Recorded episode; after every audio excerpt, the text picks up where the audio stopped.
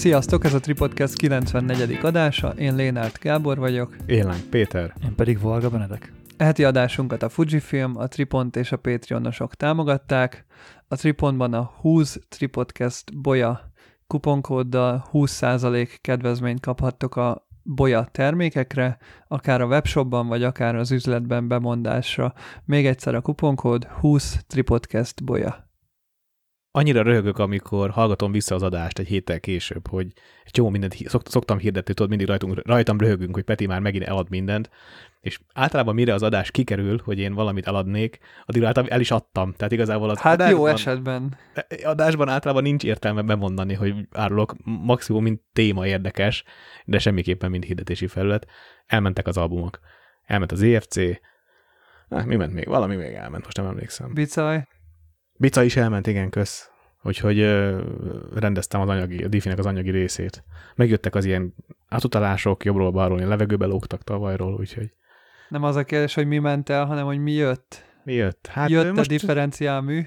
Péntek lett megrendelve, kb. 5-6 nap még Magyarországra ér, aztán 5-6 nap a vám, aztán 5-6 nap mire berakják, és ezt szoroz meg hárommal. Tehát mindenhol van valamilyen delay lehetőség. Tehát gyakorlatilag akkor annyit kell rá várni, mint a Fuji X100V-re. Hát arra többet szerintem az x re főleg, hogyha öm, még van egy bizonyos szín preferenciád is, mert tudja, hogy nem az a szín fog megjönni éppen raktárra, amit éppen vásárolni akarsz. Egyébként most már az a durva, hogy az XL4 is uh, hasonló szituációba került, hiszen ugye aki nem tud X100V-t venni, annak ugye a logikus lépés az XL4. Tehát most már az sincs. Úgyhogy...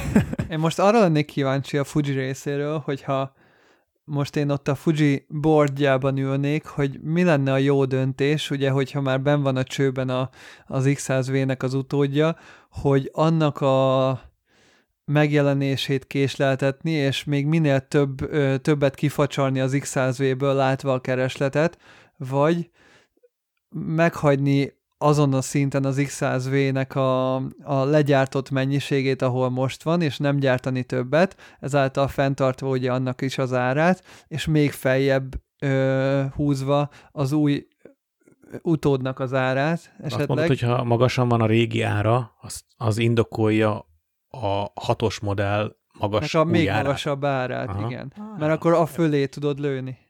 Szerintem ez nem jó stratégia, hiszen ez nem ö, két párhuzamos termék, hanem ez két külön, tehát ez leváltja az előzőt. Igen, de azt mondja Gábor, hogy a drága a használt piacon a régi, afölé lehet lőni az újnak az árát. Tehát a kereslet nagyon nagy, ugye? De a használt piacon azért nagy az X100V ára, mert még nincs X106. Tehát amint, amint lesz, onnantól kezdve az kell majd mindenkinek. Jó, de hogyha az X106-ot el tudod adni 1500 euró, vagy az X100V-t el tudod adni 1500 euróért, az X106-ot meg 2000 ért, akkor vagy mi, mit én most fordítva, akkor nem fogod bevinni a hatosnak az árát az ötös alá. Egyrészt ugye még nincs csőbe szerintem a hatos. Tehát ugye Há, még... tuti, hogy csőbe. Tehát még kell, kell jönnie egy X Pro 4-nek előtte, kell jönnie egy XE5-nek előtte, T50-nek, jó, de egy ilyen gépet nem fél év alatt fejlesztenek le. Igen, csak még a release date, az azért, szerintem az még legoptimális esetben is szerintem 2023 vége. Igen, de hogy egy nem publikált ö, roadmappen, egy belső roadmappen tudja, hogy ott van, már tudja, hogy megvannak rá a 3D tervek, hogy hogyan fog kinézni a háza, meg stb. Hogyha ugye ez, ez az, hogy, hogy lassan-lassan döntést kell ugye hozni arról, hogy, hogy hogyan és milyen áron fogják azt ö, kirakni a piacra. Én, hogy a Fuji boardnak a helyében lennék, én az árhoz nem nyúlnék hozzá, mert az, az mindig egy érzékeny pont, főleg, hogyha nem egy jelentős upgrade, és most valószínűleg nem lesz egy jelentős upgrade, tehát biztos nem, fog, tehát nem lesz akkora upgrade, mint az X100V volt az X100 F-hez képest, nem lesz új objektív, maximum egy új szenzort kap valószínűleg a, a, a gép, maximum a váz egy kis, kis ráncfelvarrást, tehát én inkább arra próbálnám, próbálnám ösztönözni a cégemet, hogy tudjon gyártani. És ki tud kiszolgálni a demandot, és hogyha kiszolgálom a demandot a régi áron, akkor annyi pénzt keresek, amit nem, amit nem szégyellek ö, a régi áron is. Tehát most sem azért nem keres a Fuji elég pénzt, mert, ö, mert nem elég drága az X104, hanem, vagy X100V, bocs, hanem mert nem tudnak eleget gyártani. De hogyha tudsz eleget gyártani, akkor több, többet tudsz eladni. És hogyha megemeled az árat, akkor benne van a rizikó abban, hogy nem azt fogják megvenni, hanem a használt piacot, ami, ami neked meg ugye nem hoz pénzt. Tehát azért itt sok mindent mérlegelni, mérlegelni kell. Picit erre is utaltam, amikor ezt a kérdést felvetettem, hogy ugye jelenleg ö, az előrendeléseket megszüntette a Fuji, és akkor, hogy most arra koncentrálnék-e, hogy az X100V-ből minél többet gyártsak, vagy arra koncentrálnék, hogy az X100 utódjából többet gyártsak, az X100V utódjából. Szerintem az még nem, azt még nem gyártják valószínű. Tehát az még egy későbbi kérdés szerintem. De nem, nem, nem tudjuk, jó lenne, hogy tudnánk beszélni egy Fuji mérnökkel, hát még ott nem tartunk, majd talán egyszer. Minden esetre azért város az X100V-nek az utódja. Biztos jó lesz új évben majdnem minden nap nálam volt az X100V képzeljétek. Ez nem egy új évi fogadalom volt, ez nagyon fontos, ez csak teljesen véletlenül alakult így. De szinte minden nap benne van a kabátzsebemben, és ami a legdurvább, hogy nem is a fotó miatt elsősorban, hanem videózok vele. Mert képzeljétek, hogy a az XSV ugye tud F-logot. Adódik a kérdés, hogy hát de hát ott van az E6 2 Benedek, miért nem azzal forgatsz, vagy filmezgetsz? A plán, hogy abban van stabil. Így van, meg ugye arra vannak objektívjeim is, nem csak egy fix objektív van. Hát ugye a kedves Nikon nem volt, haj, nem volt képes egyszerűen beletenni a, a legindokoltabb fényképezőgépében a line az N-logot. Hát benne van, csak külső record, external drive-ra tud úgy rögzíteni. Hát, ha nincs external drive akkor nincs benne, igen. Mert amúgy a piacon az összes fényképezőgépben benne van, és ugye az összes gyártó a 25 megapixeles gépét dedikálja a videónak. A Nikon ezzel szembe ment, és nem elég, hogy a az 5, 40 megapixeles gépét dedikálja videós kamerának, de a 25 megapixelesből még ki is veszi az opciót. De, de, de hogy nekem ebben az a furcsa, hogy a Z6-2 és a Z7-2 az kopra ugyanaz a váz, ugyanaz a processzor van benne, ugyanaz a váznak a felépítése, ugyanaz a kereső, ugyanaz a kijelző, min, ugyanazok a gombok, tehát milliméter ugyanaz a két váz, egy paraméterben különböznek a szenzorban. Ugye a Z7-2-ben 45 megapixel van, az Z6-2-ben meg 25. És 24. És tehát nem azon múlik, hogy nem tesszük bele az n hogy nem tudná a váz, tehát az E7-2-ben van n-log? Így van, abban van internál n-log. Tehát igazándiból ez csak egy újabb szög a Nikonom koporsójában, úgyhogy F, F-logban forgatok uh, Fujival, de hogy minek kell ez ugye nekem, adódik a kérdés. Na igen, hogy miért csinálsz uh, Instagramra logos, uh, flat, fényelendő videót, mikor felvehetnéd egy Nikon Z6-2-vel is a standard picture profile-lal. Hát azért, mert az életem tragédiája ez a maximalizmus. És jobban be tudod fényelni az F-logot, mint amit kapnál a Nikon Z6-2-től standard picture profile-ba? Még nagyon az elején vagyok, és leginkább azért kezdtem ezt el csinálni, mert ez mindig is érdekelt, csak eddig nem volt ürügyem arra, hogy ezt most miért csináljam. Tehát annak, hogy most kimegyek az utcára, felveszek három snittet, otthon megfényelgettem, aztán kidolgom a kukában, hogy nyilván semmi értelme, de hogyha támogattok minket a Patreonon, akkor láthattátok, hogy feltöltöttem egy videót egy hétvégi fotózásomról, fotókkal, meg snittekkel a, a fotózás körülményeiről, és ezt ugye eddig iPhone-nal vettem föl, egyébként a célnak megfelelt az is, Sőt, mi több, szerintem egy nagyon jó videó lett. Meg nyilván nem a kamera, meg nem a tech, tehát hogyha ha, ha tehát hogyha bevonz egy videó, vagy egy, egy, van egy flowja valaminek, akkor nyilván nem a kamerán múlik, készen Neistat sem azért lett világhírű vlogger, mert izé Arrival vette fel a logjait, de hogyha már egyszer foglalkozok ilyennel, akkor itt az alkalom, hogy végre megtanul, megtanuljam a, a resolve meg a, meg a color gradinget, hogy egyáltalán mi az. Mert hogy tök nagyon-nagyon durván más, mint a fotograding. Nyilván, hogyha rákerested, ugye, hogy hogyan lehet az iPhone-ból akár legjobb videót kinyerni, hogy lehet mondjuk egy iPhone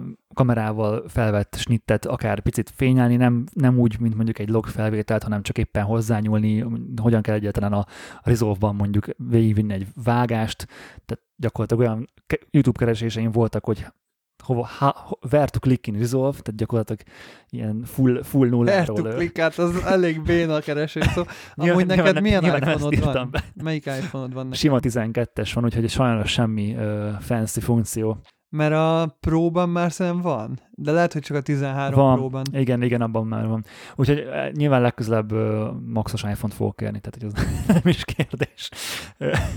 Na és hogy a, ugye jöttek, a YouTube, jöttek ugye a YouTube ajánlások, hogy hogy ugye logot hogy kell fényelni. És belenéztem egy-két videóba, és tökre megtetszett. Tehát maga, a, ahogy a DaVinci kezel egy ilyen workflow-t, teljesen egy tök más, hogy működik, mint a fotó, akár a Lightroom, akár a capture teljesen más logika alapján működik, és tudod, így ki akartam próbálni. De ugye Nikonnal nem volt lehetőségem erre, és akkor már gondolkoztam azon, hogy akkor az Emiltől kérek akár egy-két snittet, vagy Edivel összebeszélek, és mert neki, neki Z7-2-je van, hogy vegyünk már föl valamit, és akkor azt half próbáljam meg otthon befényelni. És akkor eszembe jutott, hogy hát basszus, nekem ott van egy x 100 a, fiókban. A fiókban, ez a baj veledek, hogy a fiókban van. És a Fuji ebben így nem szokott ilyen lenni, mint a más gyártók, Nikon, hogy így feature-eket limitál árak mögé, és még talán ebbe a kicsit overpriced divot kamerájába is lehet, hogy belefért az f mert miért ne fért volna bele, Hát és benne volt. Igen, én emlékszem a release, release-nél a bejelentésre, és kifejtettem, még talán ilyen cinematografernek is adták oda a kamerát, hogy forgassanak vele. Van a YouTube-on erről anyag, hogy mennyire jó vele. Most már, most már tudom, hogy van anyag. Én amikor nagyon basic módon csak kipróbáltam, hogy mit tud videóban az X100V, már eleve egyébként tök érdekes, hogy hogyan váltasz át a videó módra, mert így józan paraszt észsel egyébként először meg sem található, hogy hol, hol, hol kell itt a videó módot egyet aktiválni, de hogyha azon túl vagy, akkor utána az én rövid próbám során kiírta néhány perc után, hogy túlmelegedett, és, és leállt a felvétel. Nekem az az előnyöm, hogy tél van, svéd tél nem meleg, ugye ezt tudjuk. Másrészt meg nem órákat akarok ugye felvenni vele, tehát hogy most, hogyha sétálok az utcán, és tudod, látsz, tehát azt csinálom egyébként most, hogy ugyanúgy, hogy mikor sétálok az utcán, ugyanúgy figyelem a környezetemet a fotók miatt. És amikor látok egy fotót, lefotózom, és ott a környéken kicsit beleforgatok, tudod, hogy milyen az utcakép, mi a környezet annak a helynek, nyilván le, le, lefilmezem azt is, amit lefotóztam, és akkor tudod, azt már így mellé lehet tenni. És állóban forgatsz, vagy fekvőben? Nem, most, most, most jelenleg még, most még fekvőben, ez majd, ez majd még, ezt meg kell szülnem, hogy ez melyik lenne a jó. Szerintem maradja fekvőnél, az a videónak a true formátuma. Bár mondjuk, a, ha Reels-re gyártod, akkor viszont... Há, igen, ez, ez ugye ez nagyon, ez, ez, a, ez a dilemmám nekem is, Hát vagy duplán kell felvenni akkor. Csak Persze. az meg dupla vágás. Igen, kis lépésekben kell haladni, tehát nem, nem akarok itt. Tehát azért, azért bőven jó az X100V. Tehát igazándiból még jobb is, mint a Nikon, mert így gyakorlatilag a telefonomat tudom lecserélni, és a, nem sokkal nagyobb az X100V, mint, a, mint az iPhone, és még talán kényelmesebb is ö, megfogni és kitartani. Ugye nyilván egyébként a stabi az, az, az, az, annak a hiány az nem jó. Mennyire látszik a videón a stabi hiány? Hát most, amiket így a héten felvettem, már megnézegettem, hát azért rezeg.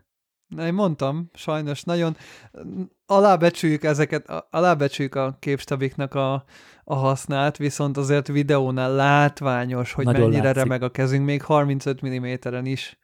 Tehát tudod, amikor tehát például simán állós nyit, tehát nem csinálok benne semmi mozgást, én is full állok, és ugye emlékszem, hogy koncentrálva próbálom stabilan tartani a kamerát. És hogy az kis LCD-n úgy is néz ki, mintha az tök jó lenne.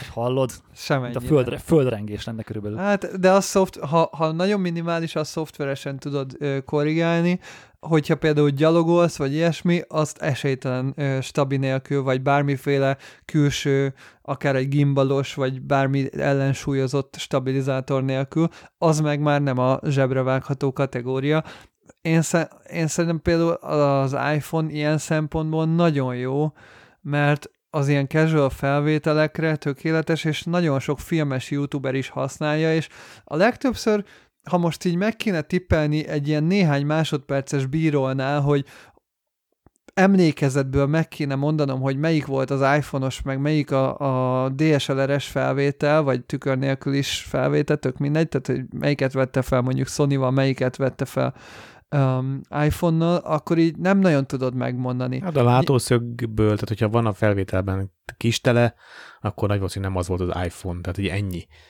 Hát igen, igen, meg hogyha látszik. Bár most már a 14 Pro-val, a, a Cinematic móddal, ahogy el van mosva, és 4K-ban tudja ugye a videóban a real-time elmosást, és még a kivágás is a nagy processzor sebesség miatt sokkal precízebb, mint a 13 Pro-ban volt, ott én már láttam olyanokat, ami meglepően durván jó, onnantól egyel feljebb van szerintem így videóban, amiket így meg, meg szoktam tudni állapítani, amikor már Blackmagic-kel veszik fel YouTube-ra, és akkor ott valahogy a dinamika, valahogy a, a, a fények, meg minden, az egy picit naturálisabb, picit szebb, de az, hogy mit, amit mondjuk a Casey Neistat csinált egy 70 D-vel annó, hogy Canon standard profil elindítja a record gombot, és megy valami nagylátóval, azt manapság szerintem már százszerzalékosan ki tudja váltani egy iPhone. Hát én most megcsináltam végre az életem első vlog filmjét a kirándulásról, felmerült bennem, hogy a Fujit is használom, ilyen beauty shotokra, sajnos folyamatosan merült. Hideg is volt, és nem tudom, az én aksim szerintem az elejétől fogva nem annyira jó, nagyon kevés, nagyon hamar lemerül, nagyon kevés képet tudok készíteni. De várj, azt nem ZFC-vel vetted fel? Mit? Miért vettem A vlogot. A az vlogot azt iPhone-nal vettem. Az iPhone-nal vetted fel? Hát bizony, végig iPhone. Én azt full azt gondoltam, hogy az ZFC. Bizony.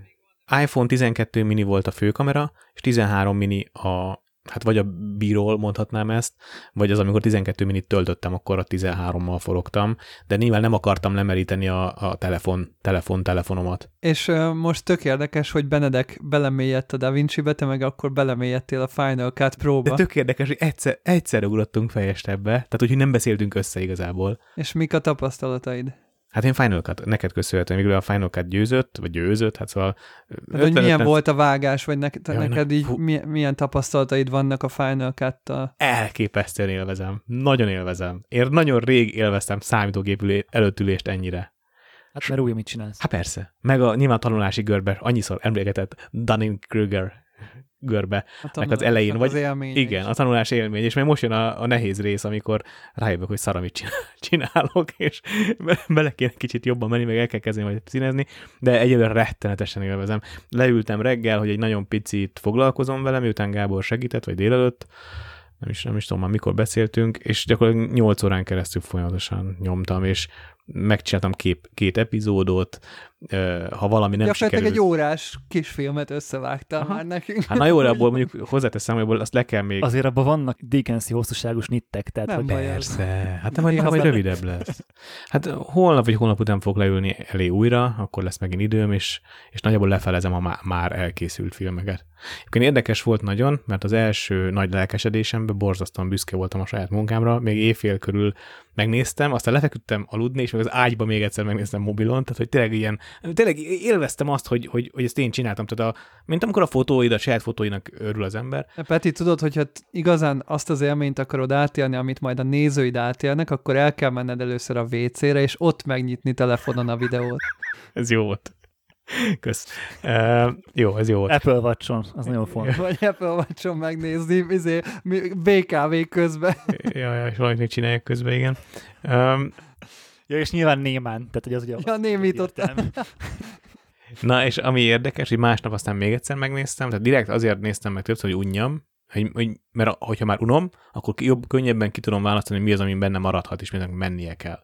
És amikor először éreztem azt, hogy bele kell tekernem, az feje, azt, azt, azt csináltam egy print screen hogy na, akkor itt biztosan vágni kell. És ezt így, meg, ezt így megcsináltam több helyen, hogy hol van az, ahol már tekernék, ilyen harmadjára megnézésnél, mert akinek nincsen meg a személyes élménye, hogy nekem azért volt borzasztóan izgalmas, mert én, nekem, én ott is voltam. Én újra átéltem a videó által.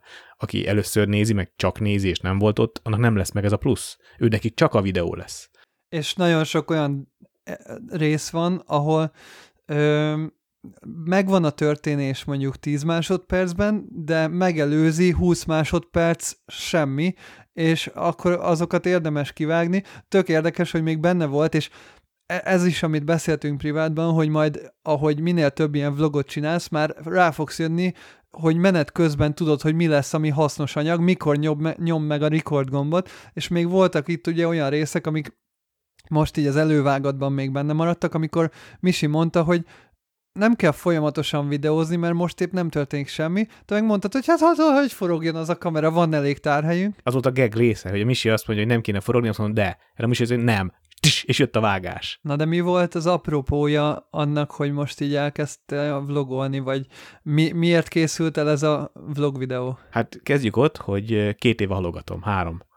Nem, hát 2007-2008-ban vettem fel az első vlog, vlog videót, amikor Tájvánra utaztam, és abból szerettem volna egy kisfilmet csinálni, de nem voltam konzisztens, nem elfejtettem videózni, állóban nyomtam, fekvőben nyomtam, mit tudom én, de sose kezdtem el foglalkozni a videókkal, mert egyszerűen, hát lusta voltam, meg, meg inkább talán féltem a csalódástól, féltem attól, hogy nagyon nehéz vágni, féltem a sikerélménytől, hogy az elmúlt két év, három év amúgy is elég viharos volt, pont, hogy nem kudarc élményre. Újabb kudarc élményre vágytam, hanem sikerélményt kerestem, és ezért nem is vágtam bele ebbe, hogy nehogy újabb kudarc élményhez jussak. És hát ha már kudarc élményre járunk, ugye január 1-én eldurant a Difim, és Micsivel meg volt beszélve, hogy ezen a csütörtök pénteken mi kinnalszunk a Land Cruiserrel. Tehát végre egyszer kijön velem, megmutatom neki, milyen az, amikor kimegyünk ki az erdőbe, tényleg a, a semmi közepére, ha van sár, sárba, ha nincs sár, akkor nem sárba, akkor együtt a sütögetünk, eltöltjük együtt az estét, és utána másnap hazajövünk. De hát ezt felhívtam, hogy haver, bocs, de nem lesz Land Cruiser. De nem estünk pánikba, kitaláltuk, hogy jó, de akkor menjünk egy gyalog valahova akkor én ezt tovább fűztem, hogy oké, okay, menjünk egy gyalog valahova, de akkor legyen már random kitalálva, hogy hova megyünk, legyen benne valami izgalom. És akkor iPad-en kitáltuk, ezt iPad-en kipörgetjük, hogy hova menjünk, és akkor majd ő, Misi szerette volna megszavaztatni, hogy meg is szavaztattuk. És elmentünk úgy kirándulni, és most jön a sztori, hogy full random előző nap kiderült, hogy hova megyünk, és volt egy esténk leszervezni, hogy hova menjünk.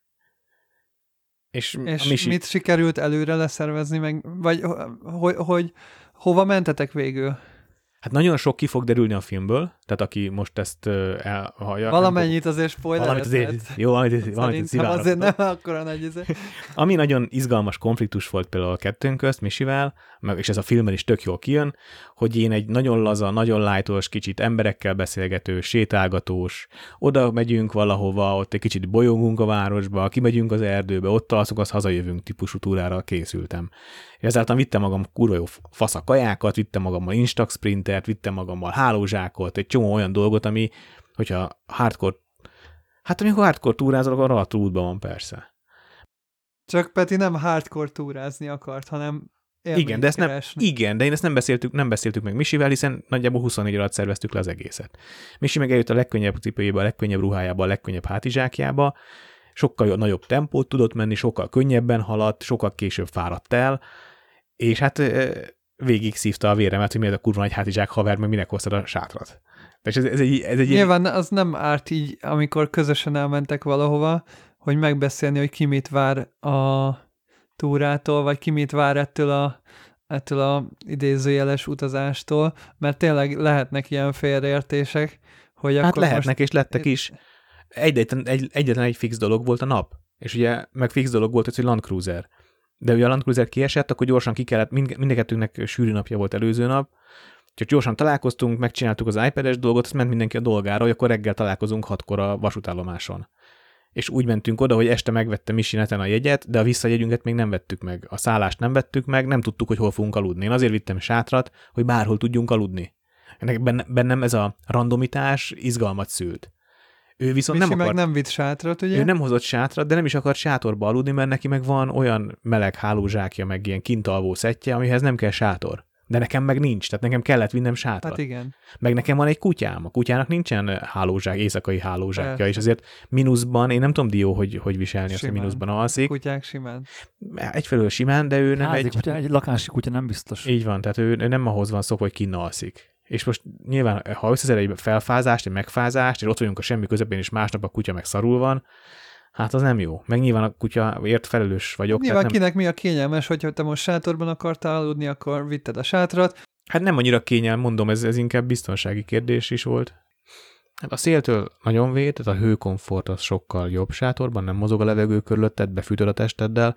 Vadon élő állatoknak annyira nincs jelentősége, ott van az emberszag, nem jön oda. Tehát medve, farkas, vérfarkas, boszorkány nem jön. Tehát ez, ez nincs. Azt láttam, hogy ugye ez volt a challenge, vagy nem tudom mi témája az egésznek, hogy, hogy csak, csak x száz éve mentek, ugye mindkettőtöknek van x száz véje, és akkor fotóztok. Meg, hogy csak tömegközlekedéssel jutnak el végül ugye a kijelölt pontra, amit még mindig nem tudjuk, hogy hová érkeztek meg. Hát ez már a videóból kiderül. Igen. És a, az, hogy ezt leforgatod, vagy, vagy beleforgatsz, vagy snitteket veszel fel, és abból majd lesz valami, az mikor született meg benned? Az reggel. Mi, mi? Oké. Felkelés Jó, hát, körül. de igen, igen, mit gondoltam. Tehát ismerhetnélek már három év óta. Igen, re- azt reggel teltem kölyök, hogy csinálok róla videót. Annyi, hány hogy százalékon volt az aksi a telódnak? Kettő. Pont, na, pont ennyi, hogy annyi, hogy a, föltettem reggel a iPhone 12-met, ugye nem használtam egy ideje, azt föltettem töltőre. Hogyha reggel úgy döntök, hogy ez nekem tetszik, akkor meg tudjam csinálni. És vittem magammal egy full feltöltött nagy powerbanket, egy ilyen, van egy ankerem, amit még New Yorkba vettem a laptophoz, és akkor egész nap ment róla a, a telefontöltés is, meg a, a Fuji töltés is, és ezért eléggé macerás. Tehát a telefont is kellett, szerintem kétszer vagy háromszor kellett ö, 11-2 százalékról visszatölteni százra, a Fuji meg gyakorlatilag folyamatosan rajta lógott, majd valakivel kell egyszer aksit cserélnem és kipróbálnom, hogy hogy bírja az az aksi, mert mondom, nekem van olyan gyanúm, hogy az én aksim valahogy nem, nincs, nincs benne a kapacitás. Hogy érezted magad a, a vlogolás közben? Az azért kérdezem, mert ugye én is a, a, a Patreon videóban, amit kitettem, ott mond, van kettő az elején, meg a végén van egy-egy snitt, amikor beszélek a kamerába. Tehát azt meg tud meg, hogy nekem az mennyire ö, nehéz volt. Tehát, hogy eleve, tehát gyakorlatilag kényszeríteni kellett magamat arra, hogy ezt csináljam meg. Ezért is akartam egyébként kitenni. Tehát egy millió, egy millió éve ki akarom ezt próbálni. És ugye az előző adásban mondtam, hogy idéntől kezdve, ami, ami eszembe jut, azt megpróbál megcsinálni. Nem maximalizmus, maximalista szinten, de legalább kipróbálás szinten, és a Patreon ugye Patreon erre tökéletes platform, tehát nem kell kitennem az Instára, nem kell kitennem YouTube-ra, kiteltem Patreonra. Te ezt hogy élted meg? Én nagyon szeretek amúgy így szerepelni. De nagyon, nagyon, nagyon, nagyon, disz, nagyon, én az utóbbi időben nagyon, nagyon introvertáltá váltam, de van egy extrovertált énem is, tehát hogy be tud kapcsolni, ebben nagyon szélsőséges vagyok. Na, borzasztóan élvezem azt, amikor egyedül csöndben ülök az erdőbe, és csak a fák mozgását nézem órákig, és borzasztóan tudom szeretni a társaságot, vagy az ilyen kifele beszélést is. Nyilván azért tíz éve, hát ha nem is tíz, de hát most már 7-8 éve azért podcastelek. Hát Nekem ez teljesen az ellentetje. Ö, tehát gyakor- nem, tudom- nem tudom, szoktatok-e nézni Thomas Heaton, ő többször mondja a videóiban, hogy amikor emberek vannak körülötte, akkor képtelen a kamerába beszélni. Most, tehát nál, nálam is ugyanez volt, mentem az utcán, hál' Istennek külvárosban voltam, tehát nem nagyon sok ember járt az utcán, de tehát megvártam, még mondjuk 50 méterre van tőlem a legközelebbi ember, és akkor kezdtem el beszélni. E- Ezt én nagyon, nagyon átélem. A, a Land Cruiser, én a Land Cruiser-t mióta megvettem, tehát a megvásárlás előtt még Sárával, amiket megnéztünk autókat, az összesről csináltunk vlog, vlog, vlogot. Az összesről felvettük azt, hogy filmezem Sára fejét, ahogy, ahogy meglátjuk az autót, mert nyilván ezt egy, együtt, együtt, együtt választottuk valamennyire ezt a, ezt a, ezt a százast és megnéztünk előtt egy csomó autót, és, és megvan az, hogy az el, első Mitsubishi-t, ahogy átvizsgálom, és megy alatta a kamera, beszél a szerelő, meg ilyesmi. És, amik, és de, de, az a baj, azért nagyon nehéz, lesz majd, ha rászánom magam, hogy átnézzem és megvágjam, azért nagyon nehéz lesz le- belőle filmet csinálni, mert volt olyan, hogy elmentem egy emberhez, egy vevőhöz, vagy egy szerelőhöz, és nem volt, nem volt arcom előtte filmezni. Ahogy te mondod, Benedek, egyszer egy idegen előtt, egyszer nem volt az arcom, hogy akkor na, akkor sziasztok, itt vagyok, nézem a szerelő, és akkor folyik az olaj, egy vadidegen embert nem volt lelki energián bevonni, és ezt át kell tudni ütni valahogy, ez nehéz lehet, most nem ment. Ezért hozzá kell tenni, hogy uh, Misivel nekünk van egy uh, há, boundary, vagy nem tudom, tehát van egy jó kötődésünk. Tehát van, Nyilván bizonyos dolgok, más. bizon, bizonyos dolgok, hogy fejszével aprítanám fel a fejét, tehát tényleg apró darabokra bizonyos szituációkban, de más dolgokat én nagyon szeretek benne. Tehát tud, van, egy, van egy nagyon erős... Egy jó barátság akkor gyakorlatilag. Igen, de gondolom ez kölcsönös egyébként az aprítás dolog. Tehát hogy vannak olyan dolgok, amiben nagyon, nagyon ellentétesek vagyunk, más dolgokban meg elképesztően jól tudunk kapcsolódni. Tehát tényleg, tehát így lehet rá számítani, tudunk egymásban bízni, nagyon tudunk ugyanazokért a dolgokért lelkesedni, tudunk egymással türelmesek lenni, és ez egyébként az egészen végig szerintem nagyon jól kijött, hogy a sok ellentét ellenére semmiféle erős konfliktus nem volt köztünk, és ezt én nagyon élveztem, nagyon erősítő volt, mert hogy bátorító talán, ez egy jó szó, meg ott volt mellettem egy barátom, aki, hát akár is nézzük, csak bevitte a hátam. Egyébként, hogyha ketten vagytok, az nekem mindig segít. Tehát például, hogyha street fotózok, és mondjuk van mellettem egy másik fotós, és tök mindegy, hogy mit csinál, csak legyen ott a kamera. Már az ad egy olyan védelmet, úgymond, hogy bátrabban merek akár embereket lefotózni, bele, bele, olyan, olyan szitukba, amiben úgy nem mernék belemenni. Nekem egyébként a következő mérföldkő az az lesz, hogy ugyanezt angolul megcsinálni. Az nagy mérföldkő. az a hosszú távú célom, és azért igazándiból ez ilyen apró lépések kell haladok e felé, és azért, azért kezdtem el nézegetni az F-logot is, meg minden, de hogy, hogy nem, tehát ne, ne gondoljatok semmi ilyen óriási, grandiózus valamire. Olyasmi videókban gondolkozok, mint mondjuk a, a Ben Horn, meg amit a Nick Carver csinál. Tehát, hogy nem kameratesztet akarok YouTube-ra csinálni, félre ne értsétek, hanem ha elmegyek fotózni mondjuk egy, mint mondjuk ide elmentem fotózni egy, egy, egy természetvédelmi területre hétvégén, hogy ugyanezt a videót megcsinálom, csak elmondom, hogy miért fotózom le azt, amit éppen lefotóztam. És nem az van a végtermékben, hogy ott van a, le van forgatva a kis tó, csobogóvíz, izé, havastály, és akkor mellé van vágva a fotóm, hanem elmondom ott a kamerába, hogy ezt láttam itt meg, így komponáltam, ezért jöttem ilyenkor ide, és tehát ilyen, ilyesmikbe gondolkozok, tehát semmi óriási megfejtésekre nem, nem kell gondolni, de hogy ezt nyilván, hogyha már, ha már ebbe energiát meg időt fektetek, akkor nyilván angolul szeretném csinálni, hogy minél többen ugye tudják értelmezni. Az angol megszólásnak van egy extra bája, tehát egy extra nehezítése. Nekem volt angol nyelvű élettársam, mármint hogy nekem volt egy tajvani lány barátnőm, Totó, akivel másfél évig éltünk úgy együtt, hogy angol volt a párkapcsolati nyelvünk. Ez az, az, ami elképesztő sokat segített abban, hogy az angolom bátor legyen, és bárhol megmerjek szólalni, és az, hogy egyikünknek se volt az anyanyelve, és sokszor csináltunk angol videókat, tehát angolul mind a ketten beszéltünk, és, és ott nagyon nagy segítség az, hogy egy szintén angolul beszélő, de nem anyanyelvi szinten beszélő ember van melletted, és segít ha nem tudod jól kifejezni magad, segít rákapcsolódni. Nekem az az előnyöm, hogy két éve angolul ö, élek. Tehát, tehát gyakorlatilag csak a verával, meg veletek, meg a családommal, meg barátaimmal online, meg chatbe beszélek magyarul. Ilyen szempontból nincs bennem gát, hogy, hogy ne lenne elég jó az angolom, vagy ne tudnám elmondani azt, amit el akarok, ráadásul kamerából ugye újra tudom venni. Tehát ezt, a, ezt az öt mondatot, amit a magyar videóban elmondtam, ha megnéznétek az iPhone kamerarollomat, hát egy ilyen három oldalnyi. hogy a lányok szelfiznek. Igen. Próbálkozás van, tehát hogy annyiszor veszem fel, annyiszor akarom nyilván, de hogy, hogy nyilván ez még, ez még egy, még egy nehézség. A másik ember jelenlétéhez hadd mondjak még valamit, ami nagyon könnyű, nagyon sokat segített nekem Misi abban, hogy csomó olyan szituban volt rezonőr, ami, amit beszéltünk már arról, hogy egy, egy műsorban mennyire fontos az, és nálunk ez például egy kifejezetten nehéz szituáció, hogy nincs leosztott szerep. Tehát, hogy egyenrangúak vagyunk itt a podcastben, nincsen soha olyan, hogy egy főember, két rezonőr, mint ahogy Balázséknál, ez egyértelműen le van osztva, és egyértelműen kiviszi a, kiviszi a fő vonalat és ki, ki az, aki alka, kik azok, akik alkalmazkodnak a többihez, és Misi nekem ebben nagyon sokat segített, amikor hirtelen elforgott a szöveg, és hirtelen valami, mi a faszt mondjak, odafordultam, mit gondolsz erről, és, és mondott rá valami jót. Igen, így az elején biztos, hogy sokkal könnyebb ezt csinálni. Tehát, hogy... És bocs, és nem csak azért fontos, hogy a videó jó legyen, mert ez meg lesz vágva, hanem hogy a flow ne fusson el. Persze, persze. Ne az legyen, hogy kuda, ó, az meg nem tudtam, hogy hogy zárjam le, hogy fogom ezt megvágni, nem, nem állsz le, hanem ott van mellett valaki, aki segít tovább vinni. Igen, ott így egyedül sokkal nehezebb lehet a semmiből tartalmat csinálni, sokkal jobb, ha van egy interakció, vagy kette, ketten vagytok benne. Uh, ami még érdekes. És még egy dolog, bocsukából aztán mondjad, hogy marha nagy kényelmes volt egyszer csak odaadni. Fog meg egy picit? És megfogta a kamerát, és van rólam külső felvétel. A, ami még érdekes lehet, ugye, amit mondtál, hogy ha napi szinten vlogolnád lifestyle módon, tehát ugye van a Benedek féle vlogolás, ahol dedikáltan kime, kimegy. Ne nevezzük vlogolnak, mert az nem az. Akkor a Benedek féle videógyártás az ugye úgy működik, hogy kimegy dedikáltan fotózni és videózni, és úgy csinálja, te meg mondtad, hogy ha bemész az autószerelőhöz, akkor ott is lehet, hogy benyomnád a kamerát az arcába, csak még most nincs pofát hozzá. Csináltam, csak nem mindig ment.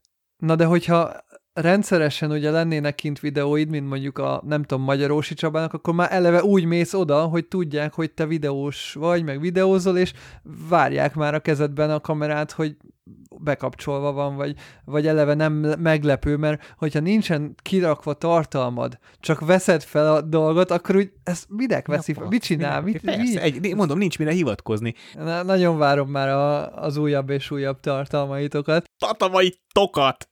Hát a, Peti, mert a tiéd még nincsen kirakva azért. Nekem az irány az még nagyon messze van. Tehát ugye, amit az előbb mondta Gábor, hogy várod a kontentet, de várhatod, az még egy jó ideig. Te fizessen elő Patreonra először is kezdjük ott. Figyelni fogok arra, hogy amikor megyek ki dedikáltan fotózni, akkor legyen arra a, gondolatom, meg agykapacitásom, hogy, hogy le is forgassam. Valószínűleg az elején nem lesz még egyáltalán beszéd, tehát igazándiból rutint akarok szerezni magában a, a, a forgatás és fotózásban, meg ugye nyilván a vágásban, fényelésben, és amikor az már jó, meg, meg azt úgy, úgy, úgy tudom megítélni, hogy egy, egy könnyű, folyékony munkafolyamaton van, akkor majd lehet ezt ugye nyilván növelni. Plusz ugye a beszédhez nem ártana ugye nyilván mikrofon se, nem ilyen csiptetős mikrofon, hogy ugye hallják a hangomat, főleg, hogy az XNZ-vel veszem fel. Peti, te mivel vetted fel a mikrofon? Az milyen mikrofon? A Tripontól kaptam kölcsön egy mikrofont kipróbálásra, mert ott vakartam a fejemet, hogy miért vegyek, ott összeült a kis Tripont kupak tanács, hogy akkor ezt vedd, azt vedd, ennyibe kerül, annyiba kerül, ez, akkor látták, hogy nagyon szenvedek, és akkor mondták, hogy kaptak promóba egy ilyen Smorig mikrofont, azt még úgyse próbálták ki, akkor vigyem el, próbáljam ki, és mondjam el milyen, és majd vigyem vissza. Úgyhogy most nálam van is jó. Szerintem jó, jól szólt eléggé. Szépen szólt, igen. Ha már ennyit beszéltünk, Peti, erről a videóról, ezt most me- muszáj megkérdezem, hogy hol lesz ez látható. Az interneten, Gábor, hülyeség lenne máshogy, máshol publikálni. Tehát rá kell keresem az interneten, hogy Láng Péter első videója? DVD-n kiküldi az érdeklődőknek. Nem, döntöttem erről, tök jó, hogy kérdezett, kösz. Hello Peti lesz a csatorna neve, visszatérek a régi brandhez, szeretik, nagyon, mai napig, hiába nem létezik már 5 vagy 6 éve a podcast, mai napig tök sokan így kérdezik, hogy Hello Peti, meg szóval ezt is szeretik, aki, aki ezt ismert így engem, szereti, ez működött. Egyet kérek, Peti, létszi, hogy ne a kék vonalas füzet legyen a borító. Ja, nem az, nem az lesz, nem az lesz, lehet, hogy az elsőnek még az lesz, csak hogy tudod, ilyen reminder, vagy, vagy, vagy csak fölvillantom, nem tudom, ezzel még nem gondolkodtam, bevallom. Ami még kérdés így eszembe jutott, hogy ugye régóta beszéljük akár ezt, hogy verk videó, meg ilyesmi, és hogy mind a kettőtök számára érdekes lehet ez, hogy egyrészt Benedek, hogy nálad nem vette ki a videózás a fotózás workflowjából, tehát nem veszek ki a mindsetből.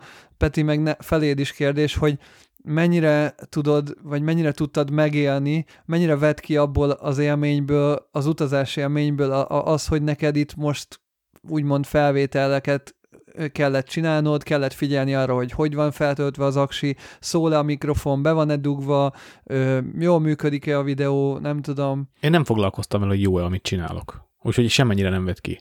Elkezdtem beszélni, nem indult el a kamera, nem szitkozottam, hogy nem indult el, egyébként nem volt ilyen, de nem foglal, abszolút nem foglalkoztam vele. Volt bennem egyszer egy kérdés, bedugtam a mikrofon, de és ha nem, és nem foglal, abszolút, te úgy, úgy, úgy, úgy maximum azt kivágod, igen. Igen, semmi. Annyira lengettem azt, hogy milyen lesz, csak azt csinálom, itt legyek, elmondom, és ha nem lett jó, nem lett jó, nem fogom használni. Vagy akkor szar lesz, bum.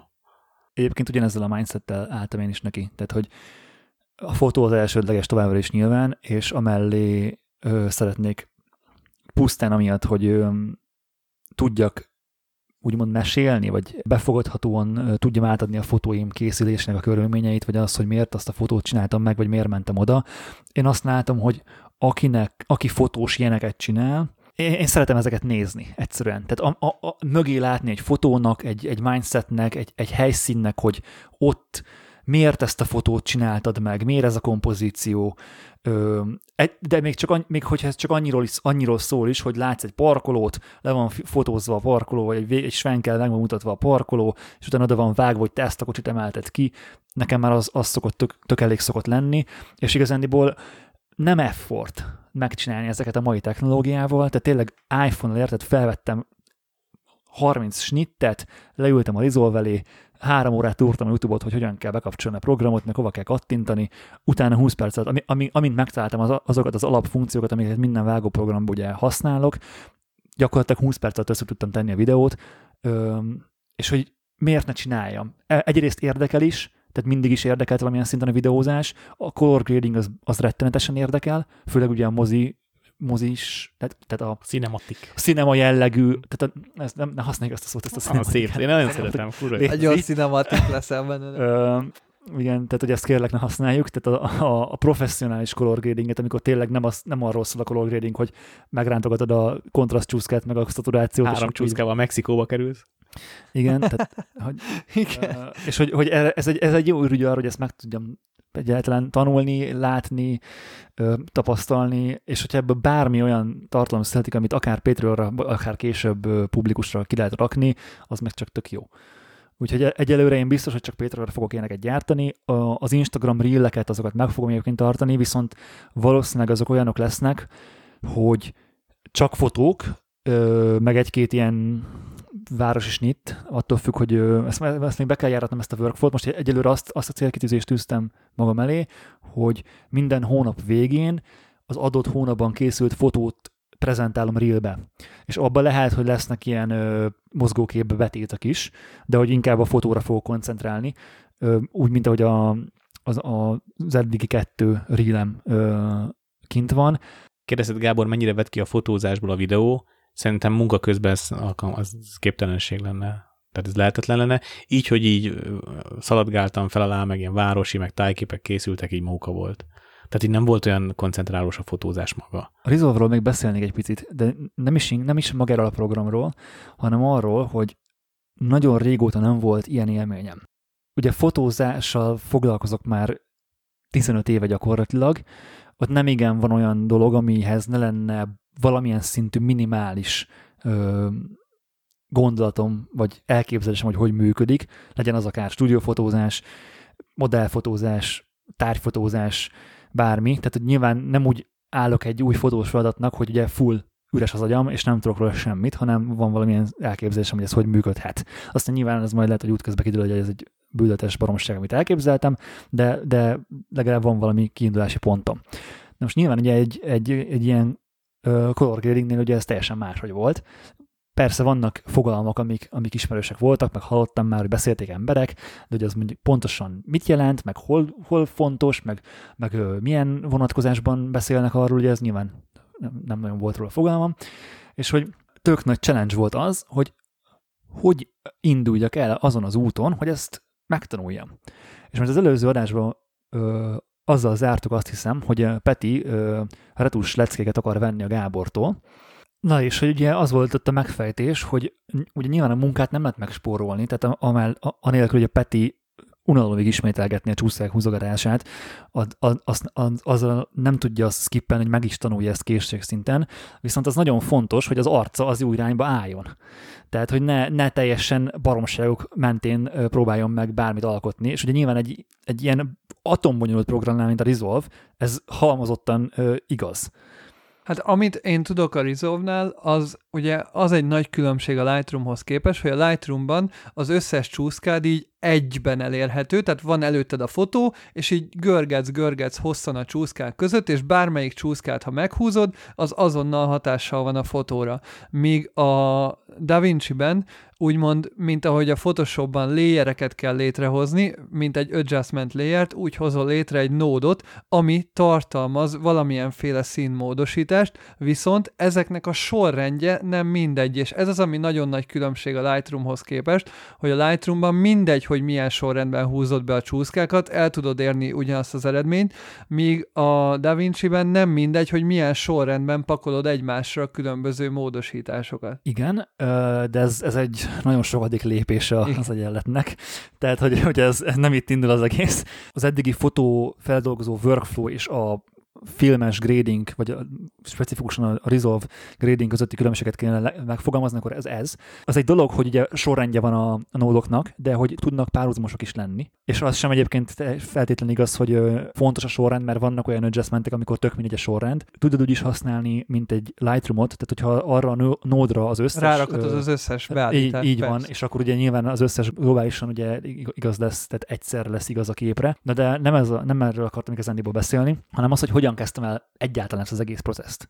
Nyilván harmadik videót néztem én is, csak ugye nagyon fontos az, hogy melyik videót nézed, mert amikor egy ilyen ö, népszerű és sokak által használt programot akarsz megtanulni, akkor nagyon-nagyon annak a veszélye, hogy olyan ö, csatornát kezdesz el nézni, ami eleve tehát minden egyes mondata, tehát a nulladik pillanatok kezdve baromság, amit állít. Hogy tegnap, tegnap tanulta meg, és ma adja, ma adja tovább.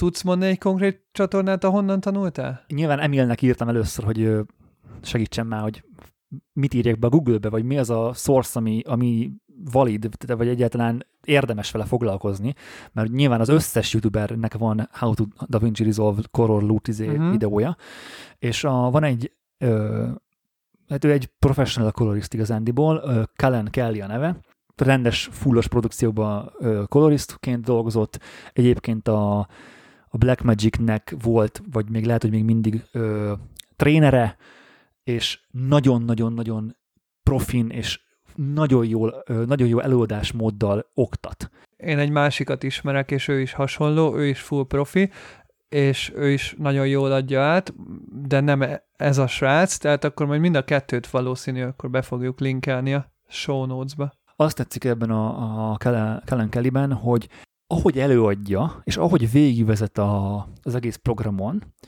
nem csak, nem csak a funkciókat mutatja be, hanem eleve az ő saját workflow-ját tanítja meg. És az, az a workflow, amiben ő dolgozik.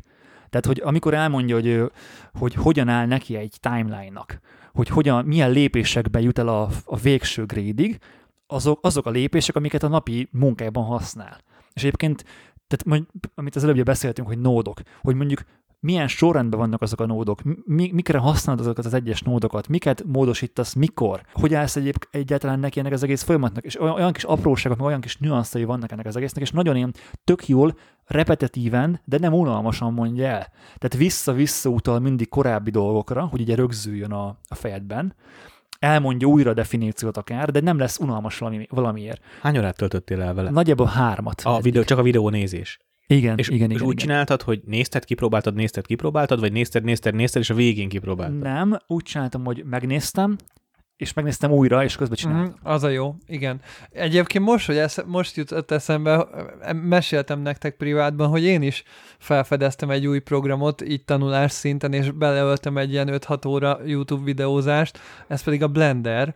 Az egyik uh, tárgyfotós YouTuber uh, egy ideje követtem így a munkáit, tök jó tárgyfotókat rakott ki, és egyszer csak kirakott egy uh, fotót, hogy ezt csináltam Blenderben, és ilyen három-négy ilyen gyönyörű szép kocka volt, tudod, amit így otthon le kéne festened, ki kéne marnod fából, stb. Három-négy szép nagy rózsaszín kocka volt, és rá voltak téve ilyen szépen három darab ilyen kulacs, vagy valamilyen üdítős palack, vagy nem tudom. És így e, megmutatta 15 perc, hogy ő azt hogy csinálta meg Blenderben, tehát 3D render volt az egész. És így mondom, baszki, ilyet lehet, hogy így a társfotót így nem az, hogy nekem kell lefújni a festékkel, hanem négy darab kockát megcsinálok a levegőbe, és bevilágítom akkora méretű fényel, amekkorával akarom, és annyi fényel, amekkorával akarom, és olyan erőségű fényel, amivel akarom. Hát ez a legkirályabb dolog. Én ebben most belementem egy ilyen hatórás videót megnéztem, ahogy egy darab teljesen egyszerű, úgy hívják ezt a stílus, hogy low polygon, ez amikor ilyen nagyon-nagyon egyszerű, ilyen buta animációs. Kb.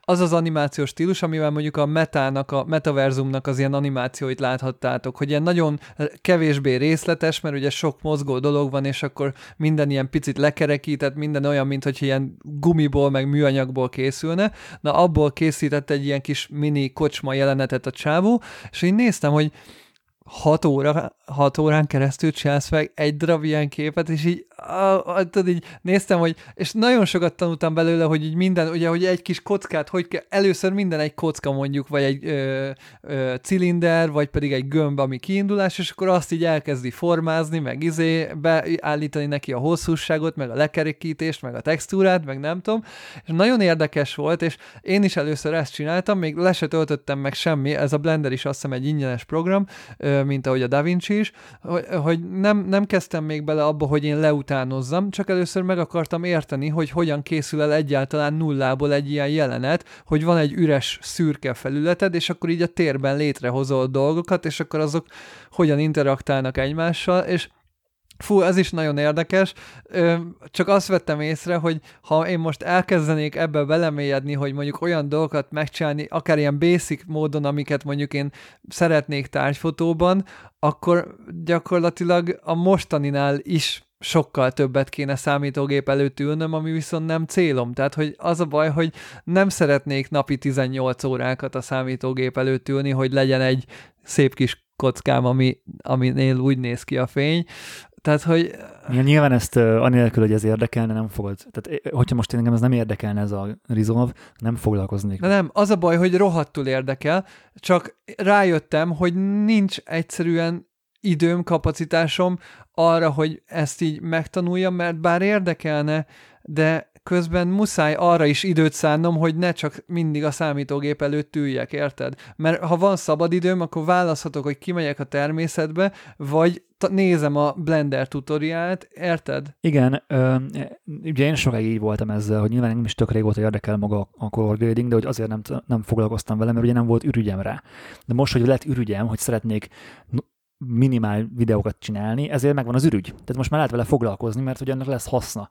Hogyha te mondjuk ezt tudod implementálni a fotós workflow akkor lehet, hogy lesz neked is haszna, és akkor lesz, érdemes lesz megtanulni. Tudom implementálni a fotós workflow csak amikor mondjuk négy óra kiretusálni most egy fotót, akkor nem biztos, hogy akarom ezt 18 órássá alakítani, hogy egy hát fotót így. annyi legyen megcsinálni. Érted? A... Hát jó, csak akkor nem kell menni fotózni. Na mindegy. tudod. jó, az igaz, hogy akkor viszont nem kell stúdiót bérelni, nem kell izé, Így van. Nem kell venni objektívet, ez igaz. Igazán ebből, aki hallgat minket, és szeretne ebbe jobb lenni, szeretné kitisztázni a, gondolatait er, a témával kapcsolatban, vagy akár nulláról elkezdeni, azért tudom ezt a, ezt a csatornát ajánlani, mert nem úgy tanít, mint amit az előbb mondtál Gábor, lehet, hogy aztán félreértettem, ahogy, ahogy mondtad, de a legtöbb ilyen ö, oktató videó az úgy működik, hogy van egy projekt, amin végigvisznek. De hogy nem tudod azt, hogy most miért arra kattintott. Tehát a hat órásban tudod, hogy miért arra kattintott, a 20 percesben, amikor csak megmutatta, akkor persze, akkor csak így meg, meg, megmutatta, hogy mit csinált, és annyi, igen. Kellen Kelly úgy mutatja meg a vég a workflow hogy közben minden infót elmond. Az jó. Például az, hogy mondjuk milyen color managementet választasz. Megindokolja. Uh-huh. Ennek gyakorlatilag csak így van értelme. Azért emeltem ki, mert nagyon, nagyon, nem nagyon találkoztam még, ami ennyire tisztán nem úgy mutatja be a programot, hogy new file, create, meghúzom, ezt, ezt átgatom, és akkor fogalma nincs, lát, érted, egy, úgy néz ki a kezelőfelet, mint egy vadászgépnek a pilóta fülkéje. igen, igen. miért azt húztad meg, és miért a másikat? Hát most hon, érted, amikor először látod, honnan tudnád? Pont így éreztem magam a Final Cut Pro előtt egyébként. ő meg elmondja, hogy azért ezt állítom, mert az ezt eredményezi, és azért nem azt állítom, mert az meg nem ezt érted. Tehát, hogy így kontextusba tudja helyezni a, a tudást. És tök jó a repetitívan visszaismételre, nagyon, de én nagyon élvezem, akit ez a téma érdekel, őt bátran ajánlom. Egyik tökre élvezem, próbálok minél több ilyen infót megosztani róla Patreonon, hogyha lesz valami, meg az ilyen állomásokat kirakom oda, úgyhogy akit ez érdekel jobban ez a téma, az ott ez majd megtalálhatja. Nem csak az erdőben jártam, hanem Bécsben is, ugyanis egy barátom megkeresett, hogy volna kedvem elugni vele Bécsbe egy kiállításra. És hát kiállításra, milyen kiállításra? És egy baszkiát. Hát, Oké, tök jó. Bevallom, nem. Én így, nem mond így elsőre semmit. Ez... Hát én, én Basquiat képeket azt a Guggenheim Múzeumban láttam legutóbb. Ah. Nem, Na, akkor mindenképpen tudjátok, kiről van szó. Jean-Michel Basquiatról van szó. Ismétek a képeit, mennyit tudtok az életéről? Én semmit nem tudok az életéről. Semmit? Zero? Nulla? Annyi derenk, hogy talán Warholnak volt a kortársa, de lehet, hogy tévedek. Jó, jól tévedsz, mert igen. Kortársa, barátja, inspirációs partnere, és csúnya újságcikkek szerint egymás kihasználói voltak. Milyen értelemben? Olyan értelemben, hogy kihasználták egymást. De, hogy érted, hogy de hogyan, le, hogyan Mi volt a kihasználás célja? Anyagilag, lelkileg, érzelmileg. Az újságírók szerint, illetve az műelemzők szerint, a, a kortárs ö, művészettel foglalkozó újságírók szerint Warhol arra használta Basquiatot, hogy friss energiát, friss vért hozzon a művészetébe, és Basquiat pedig arra használta Warholt, hogy ismertebb legyen. Hát mondjuk Warholt elég sokan használták arra, hogy ismertebb legyen, ismertebbek legyenek szerintem, tehát hogy abban a korban, aki ott forgott, azért nyilván a Warhol is előszeretettel forgott ezekben a körökben, de hogy igen, ő már elég korán elég nagy név lett, és azért elég sokan aztán így próbáltak ugye körülötte lenni szerintem. De nyilván nem, el, ilyen szempontból egy picit hiányos azért a művészettörténeti ismereteim, szóval... E, enyém se gazdag, sőt kifejezetten hiányos, ezt hozzá kell tennem, viszont annyira inspiráló volt maga a kiállítás, hogy nagyon picit utána néztem, és ezért szeretnék róla egy picit mesélni nektek, illetve abból okulva, hogy, hogy mennyi mindent lehet, mennyire inspiráló tud lenni egy festészeti kiállítás, ö, hát igazából csak a tanulságaimat, vagy tapasztalatomat szeretném elmondani. Ha már Warholnál tartunk, akkor van ennek egy magyar vonatkozása is. Barabás Albert László írt egy könyvet, aminek a címe a képlet, és a siker törvényeiről szól. Ő, ő, a, ő az a magyar szerző, aki úgy hivatkozik Basquiatra, a, mint, a, mint a példára, hogy a siker eléréséhez kapcsolatokra van szükséged. Tehát, hogy Basquiat egy nagyon jó példa arra, hogy a művészetben nem elég jó művésznek lenned, hanem nagyon fontos az, hogy nagyon jó kapcsolatokat ápolj kortársakkal, zenészekkel, hát más művészeti ágak képviselőivel, és hogy ezt ő nagyon-nagyon jól aknázta ki. Elég kemény élete volt, és ez, ez onnan is, tehát a, a laikus néző, vagy picit a művészetek értő néző számára elég, elég egyértelműen ki, a képekből is kijön, hogy nagyon érzelemdúsak a fotók. Fotók? A képek. Egyébként nehéz, nehéz lesz, mert annyira kever, ritkán nézek festményeket, hogy a fejben mindig valami fotónak hívtam magamban, vagy amikor beszélgettünk erről a barátommal, akivel kim voltunk, hogy á, azok, az a fotó volt milyen kép, festmény. Mennyire jó. Ez érdekes volt. Szóval azt képzeljétek el, hogy 1960-ban született Brooklynban, a kiállításon voltak fotók az 1960-as évek Brooklynjáról elképesztő, mint a lebombázott Budapest kb. Tehát a második világháborús képeket néztek Budapestről, üres telkek mindenfele, ilyen, ilyen tégla, tégla romok, meg bóklászó emberek, és akkor ott áll, a, tudod, semmi közepén a placon egy üres ház, egy ház, egyedül, és akkor abban laknak emberek. És hát Brooklyn eléggé le volt lakva abba az időbe, a bűnözés nagyon magas volt, és ez a, a Basquiatnak az aranykoráig, tehát a 80-as évekig, 80-as 90 ez, ez, nem, ez nem is csökkent. Tehát Brooklyn akkoriban a, a bűnözés mekkája volt, és annak ellenére, hogy itt volt az egyik legmagasabb a bűnözés New Yorkban, itt volt a művészeti élet központja is. Zenészek, festők, underground, főleg a modern, kortárs. Ennek amúgy mi az oka? Hát ez egy kurva jó kérdés, nem tudom. E, erre, megmondom őszintén, erre nem, nem, nem találtam, vagy konkrétan utalást nem találtam, vagy csak nem ástam elég mélyre, de talán a szabadság. Hát meg az, hogy amikor, amikor el nem ismert művész, vagy akkor bármit megcsinálsz, bármit lefestesz, abszolút nem kell azzal foglalkoznod, hogy mit mondanak rólad a kritikák, és ez emiatt tudnak olyan alkotások születni, amik nem ismernek határokat. Én, én ebben is látok egyfajta, egyfajta lehetőséget.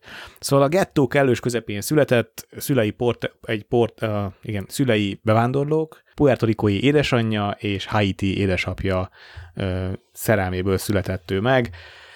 Uh, édesanyjának nagyon sokat köszönhetett, és itt is egy nagyon érdekes példa, hogy nagyon pici volt a srác, amikor elhordta az édesanyja a itt lapoznom kell, mert a jegyzetek, az, off, az, off, az offline jegyzeteknek ez a hátránya, és tudtam előre, hogy röhögni fogtok rajtam, de egyrészt nem volt, az volt a terv, hogy csinálom egy PDF-et, de hát nem volt rá időm.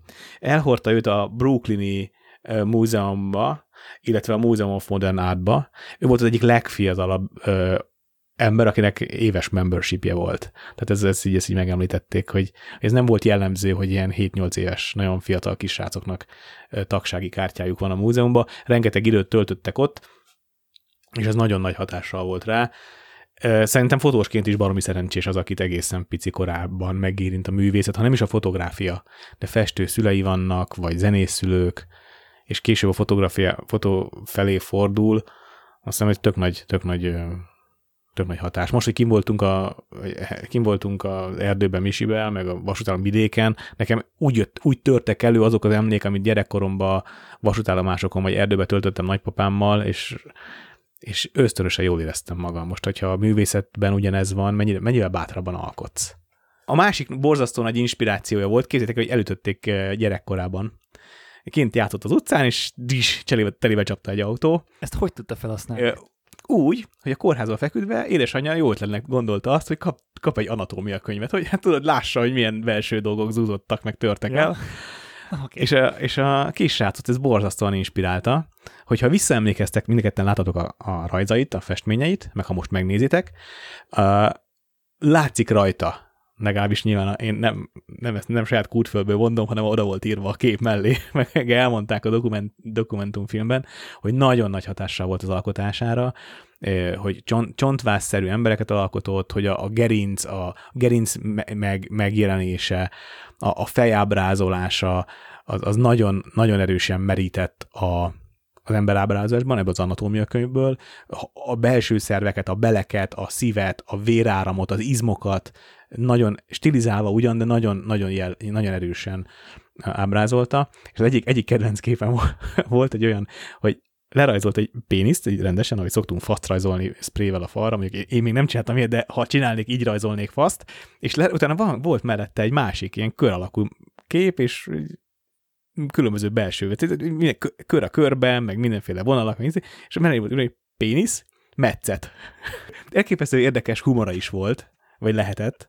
Na, nagyon, nagyon, nagyon, nagyon olyanok, olyanok a képei, rám legalábbis olyan hatással voltak, hogy nagyon sok időt töltöttem előttük, tehát ez jellemző volt, hogy, hogy nem, nem, nem egy-két perc volt mondjuk egy kép, hanem inkább öt, kurva lassan haladtunk, én a végére már nagyon megéheztem. Megigéztek a metszetek, Peti biztos. A metszetek, igen, metszettem volna egy, egy szelet szendvicset, de, de nagyon rossz. De, de mindegy, sokáig tartott maga a kiállítás végignézése, amúgy kurva jó volt a közeg. Nagyon sok magyar volt. Magyar modell is volt például. Nem tudom a nevét nyilván, de nem vagyok modellekkel. Meg nem vagyok modellekkel izé, be haveri viszonyban, de felismertem. Meg, meg magyar filmesek volt, aki úgy látványosan ilyen művész dokumentumfilmes volt, meg mindenki nagyon barátságos, meg nem volt ilyen lögdösődés, meg ilyesmi. Na, nagyon jó volt maga a közeg, akik, akik ott voltak. Basquiatról még tudni kell, hogy miután múzeumba járt, meg elütötte magát autóval csak azért, hogy festő legyen, és anatómiát tanulmányozhasson, az abszolút, az abszolút, sajnos, sajnos, mint a legtöbb sikeres ember, vagy sok sikeres ember, bántalmazó család lett az ő, az ő főnyereménye is.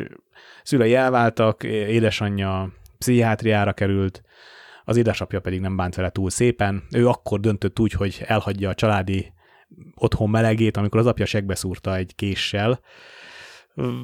Bizonyos források szerint ő szerelmeskedni kívánt egy lányjal, aki lehet, hogy rokoni viszonyba állt vele, de ez nem, volt, nem megerősített forrás, úgyhogy ezt, ezt én... Mind ki? Hát, hogy Basquiat ott a lakásba, és ja. ez, ez, ez, ezáltal kapott a, a késszúrást, egy jelképes késszúrást a fenekébe. Na, ekkor nem fordult még szerencsésre a sorsa, mert hogy utcára került, és a Washington Park közelében lett kemény drogfolyasztó és férfi prostituált.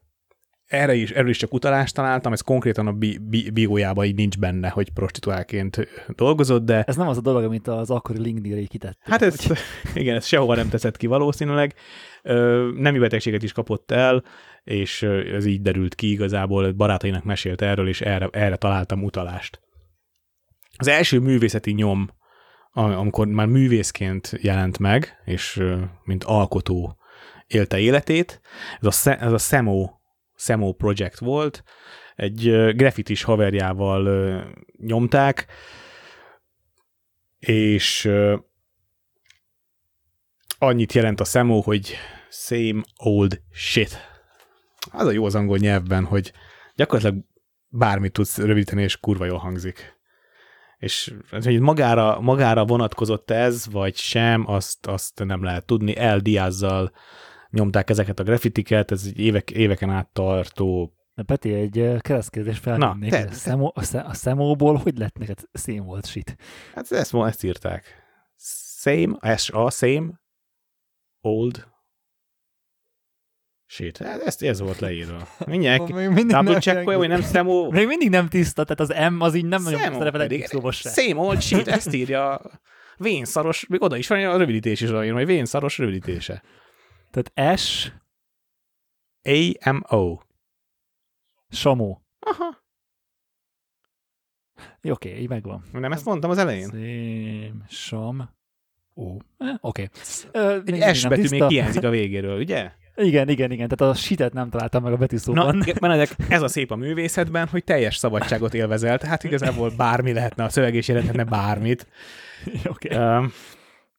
Az első perctől, ahogy ő alkotni kezdett, érződött a munkáján az, hogy ő az az ember, aki át akarja rugni a falat. Tehát, hogy ő az, aki nem, nem, nem, nem nyugszik bele, biztos, hogy valami újat fog csinálni, és ezt, és ezt az élete bizonyította is, hogy nagyon újszerűen alkotó művészként emlékszik rá az utókor. Én egyébként ezért örülök annak, hogy én nem vagyok egy újító művész.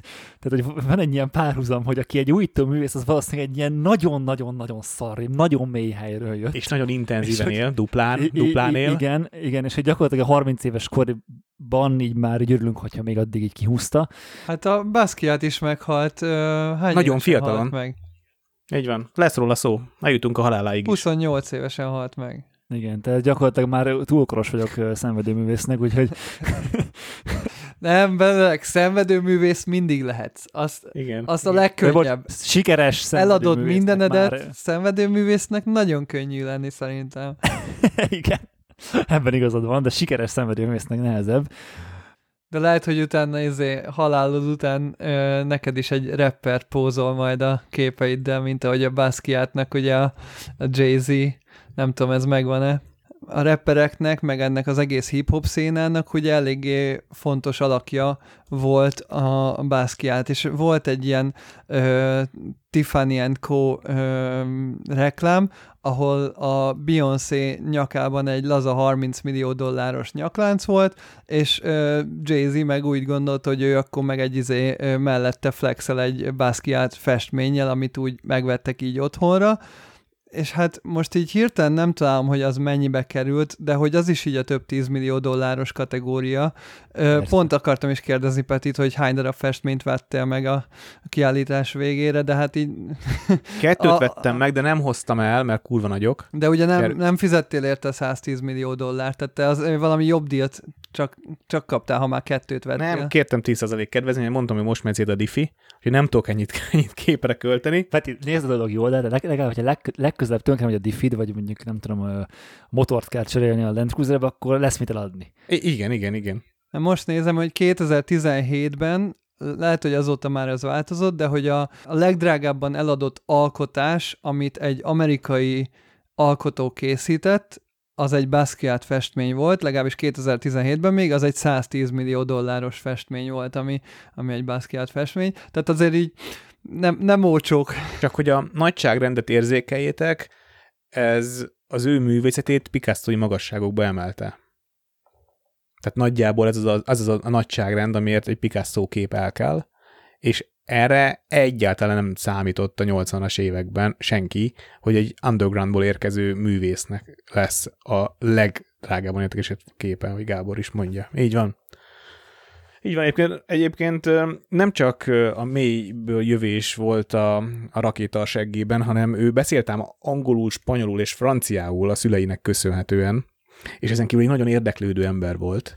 Borzasztó jó kapcsolatokat ápolt, mint mondtam, a kortársaival, zenészekkel, főleg, meg, meg képzőművészekkel.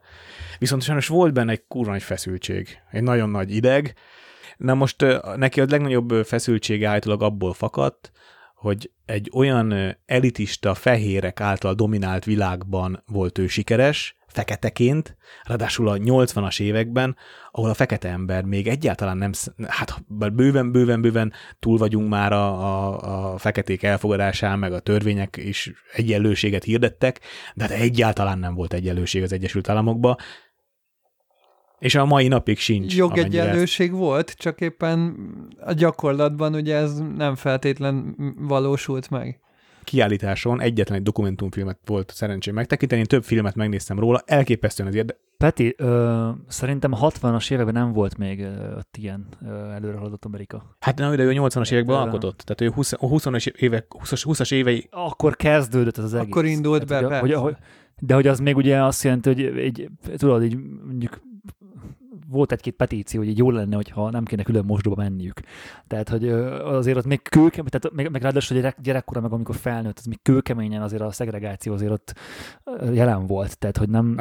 Az egyik dokumentumfilm említette is az első Oscar-díjas fekete színésznek a sorsát, aki nem mehetett el a saját filmjének az Oscar díj vetítésére, mert az a mozi sajnos csak fehéreknek volt fenntartva. Igen, igen, azért, azért mondtam, igen. igen tehát, hogy, hogy a 80-as Ez nem a 80-as évek, ez a 60-as hogy... évek mondjuk, igen, csak igen, hogy igen. Basquiat mellett említették ezt a sztorit is, hogy az Egyesült Államokban ez nagyon erős probléma volt, és ebbe született ő bele feketeként. És őt kifejezetten zavarta azt, ezt több interjújában láttam, hogy hogy nagyon, hogy szerinte a média nagyon rosszul ö, portrézza, azt hogy mondják magyarul, festi le a fekete embert, ábrázolja a fekete embert, így van. És az, az ő be, a legnagyobb belső feszültsége abból fakad, hogy ő nem olyanak érezte magát, ő egy egyszerű, egyszerű srác, aki alkot, egyszerű srác, aki alkot, és, és, és közben meg a média, meg egy vad, őrült ö, ember képét ö, ábrázolta, amit ő, ő nem nagyon értett. És egyébként szerintem itt egyébként valami kis önismereti probléma is lehetett, mert a képei alapján tényleg egy rendkívül vad, intuitív, nagyon erős érzelmeket ö, megélő és, és képre vívő ember lehetett, és beszél arról, hogy nem ért, hogy miért nem értik meg, de közben meg afrikai fejdíszekben járt el ezekre a fehér emberek által ért full elitista partikra, úgyhogy fölvette a, a kurva drága mondjatok egy ölt, Armani öltönyt mondjuk, és full mezitláb volt az ember. És, és amikor fotóztatta magát, vagy bármilyen imi TV szereplése volt, akkor nagyon sokszor rájátszott erre, hogy ő egy ilyen, egy ilyen nagyon polgárpukkasztó figura. A, csak hogy meséljek példát arról, hogy milyen volt a feketék megítélése, akár még milliómosként, mert ő, ő 20 éves korában már milliókat keresett. Ez egy fontos információ, mert az előbb ugye mondta Gábor, hogy a legdrágábban elkelt képe az övé, vagy hát a halála leg, után legdrágábban el történt. kell. Igen, 29 hogy- évvel halála után. Igen, igen, igen, tehát az, az leesett, és ebből én arra következtettem egy e, e, alapba, hogy ő, ő igazándiból nagyon sikeres, és nagyon befutott a halála után. Nem, hát ha már Warhollal nyomultak, akkor biztos, hogy Hát jó, de az nem, de, de figyelj, az, hogy Warhollal nyomulsz, és hogy így így beszélgetsz vele, meg így elvagytok, az nem azt jelenti feltétlenül, hogy amúgy egy sikeres művész is vagy. Nyilván valamilyen szintre el, eljuthatsz, de az, hogy milliárd vagy milliómos legyél az életed során, azért az nem sok mindenkinek sikerült. Még az ilyen körökben sem. Tehát, hogy ez, ez egy jó info, hogy legalább nem úgy halt meg szerencsétlen ha 28 évesen, hogy a nincs talenség. Hát amennyiben a pénzben mérjük a sikert, akkor kimondhatjuk, hogy sikeres volt. A tesói nyilatkoz, mesélnek, az ő, mesélnek a gyerekkorukról, meg mesélnek arról, hogy ő egyáltalán nem volt egy ilyen a, a korábbi közegéből kiszakadt ilyen pucolós ö, gazdag majom, hanem sokszor jött haza a limóval kajálni, meg panaszkodni, hogy mennyire fáradt, mert milyen nehéz volt a parti tegnap, és na- nagyon furcsa volt az, hogy a brooklyni ház előtt megáll a limuzin, és akkor ő meg sétál be az ajtón. Nem, nem, nem, nem fejtették ki bővebben, hogy ők miért nem laktak jobb helyen, vagy ez hogy volt, erre igazából nincs sztori, csak emögában elképzeltem a szituációt, és az így, az így vicces volt. Volt egy kurátor páros, aki a, az ő művészetét nagyon támogatta a kezdetektől fogva, Ö, ők voltak azok, akik bemutatták Warholnak is, egy, direkt azért létrehoztak egy partit, hogy Warhol, Warhol megismeressék egymást, és ők próbálták benyomni az ő fotó, fotóit, látjátok, ezt többször el fogom mondani, az ő, ő képeit múzeumokba. És egyáltalán nem volt rá hajlandóság, és még olyat is csináltak, hogy megvették tőle a képet, és hogy akkor itt van ingyen, tegyétek be a múzeumban, mert jó lesz. És a múzeumok abszolút visszautasították, talán azért, mert fekete, vagy egyszer nem látták benne a fantáziát, és erre így cirikusan meg is említi azt a cikk, ami erről szólt, hogy pedig ez lett volna az utolsó lehetőség, hogy egy ilyen reasonable price-on hozzá juthass egy Bas- Basquiat képhez, mert aztán később, mint a rakéta lőttek ki a, a képei az Mi, égbe. volt, mi volt ennek az oka, hogy ennyire sikeres lett? Hát ez egy jó kérdés, tényleg nem tudom. Hát én csak azt tudom, hogy rám milyen hatással voltak a képek, de valószínűleg a kortársak felismerték. Ez nem derült ki a kiállítás során, vagy a dokumentumfilmből, hogy mikor kezdték el felkapni? Tehát, hogy Meg ugye mondod, hogy kellettek a kapcsolatok, tehát hogyan járultak hozzá a kapcsolatok ahhoz, hogy ő híres, meg jól kereső festő legyen. Hát volt egy trükkje, vagy volt egy ilyen, egy ilyen jó kis prankje, hogy ezt a Samo projektet, amit a Diazzal nyomtak grafitistek, igazából öm, ma már coelho magasságú idézeteknek hívnánk ezeket, ilyen életbölcsességeket, vagy ilyen saját gondolatokat fújtak föl a falra, egy-két mondatos kis, nevezhetjük haikuknak, vagy kis verseket fújtak fel a falra, úgy, úgy utalnak rá a cikkben, hogy stratégiailag elhelyezett pontokra tették ezeket a Art Gallery közelében New Yorkba. És ez lehetett az egyik oka, hogy őt felfedezték, meg, meg tényleg egy olyan, olyan erőteljes, nagyon intenzív, nagyon kedves figurának írták le, a, a, akik meséltek róla, akire felfigyelsz.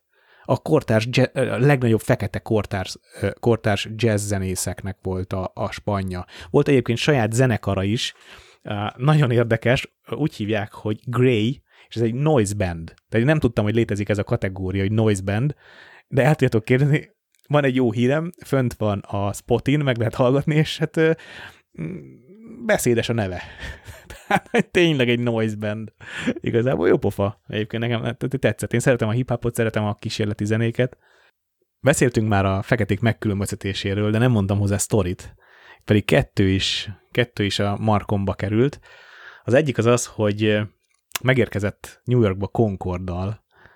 New Yorkban, a Concordok többek között New Yorkban, vagy elsősorban New Yorkban jártak, e- e- Európa és New York között, New York, Európát és New Yorkot kötötték össze, és megérkezett Concorddal New Yorkba, ahol utána nem kapott taxit. Peti, most ezután a szex után lesz egy, egy másolás ismertet a Concordokról is, igen, ugye? Igen, igen, Concordok. És, és majd elmesélem, mert a múltkor volt róla szó, hogy hogy zuhant le, vagy mi volt a baj, és az Gábort kijavítom egy ilyen másfél órás rövid kisadásba, hogy, hogy nem úgy volt. Elvárnám. igen, igen, az mindenképpen. E, meg mesélt arról, hogy egyszer, amikor első osztály utazott valamilyen más repülőjáraton, akkor csak azért kivették a sorból, és másoráig faggatták, hogy ez kizárt, hogy fekete ember megengedheti magának azt, hogy első, első osztály utazzon, úgyhogy legyen szíves mondja el, hogy miből, meg hogyan, meg hogy ez mégis hogy gondolja. Úgyhogy csak így képzeljétek el azt, hogy, hogy milyen lehetett fekete művésznek lenni a 80-as évek Európájában. Két dologra törekedett igazán az élete során, két komoly drive-ja volt, és ez, és ez egy pillanatra se szűnt meg. Az egyik az, hogy elfogadott legyen, és ennek szerintem kicsit szembe ment ezzel a, ezzel a fejdíszes dologgal. A másik az az, hogy ő, ő kimondta, hogy ő rohadtul híres akar lenni. Tehát ő ezt ő nem titkolta, ő ezt, ő ezt meg akarta csinálni igazából. Tehát ő nem csak az, hogy alkotni akart, de ő, ő kimondta, hogy ez, srácok, ez, én világhírű leszek, aztán meglátjuk, hogyan tovább. Na de Peti, mi volt a kiállításnak a megfejtése? Mit hoztál haza a prezentáción túl?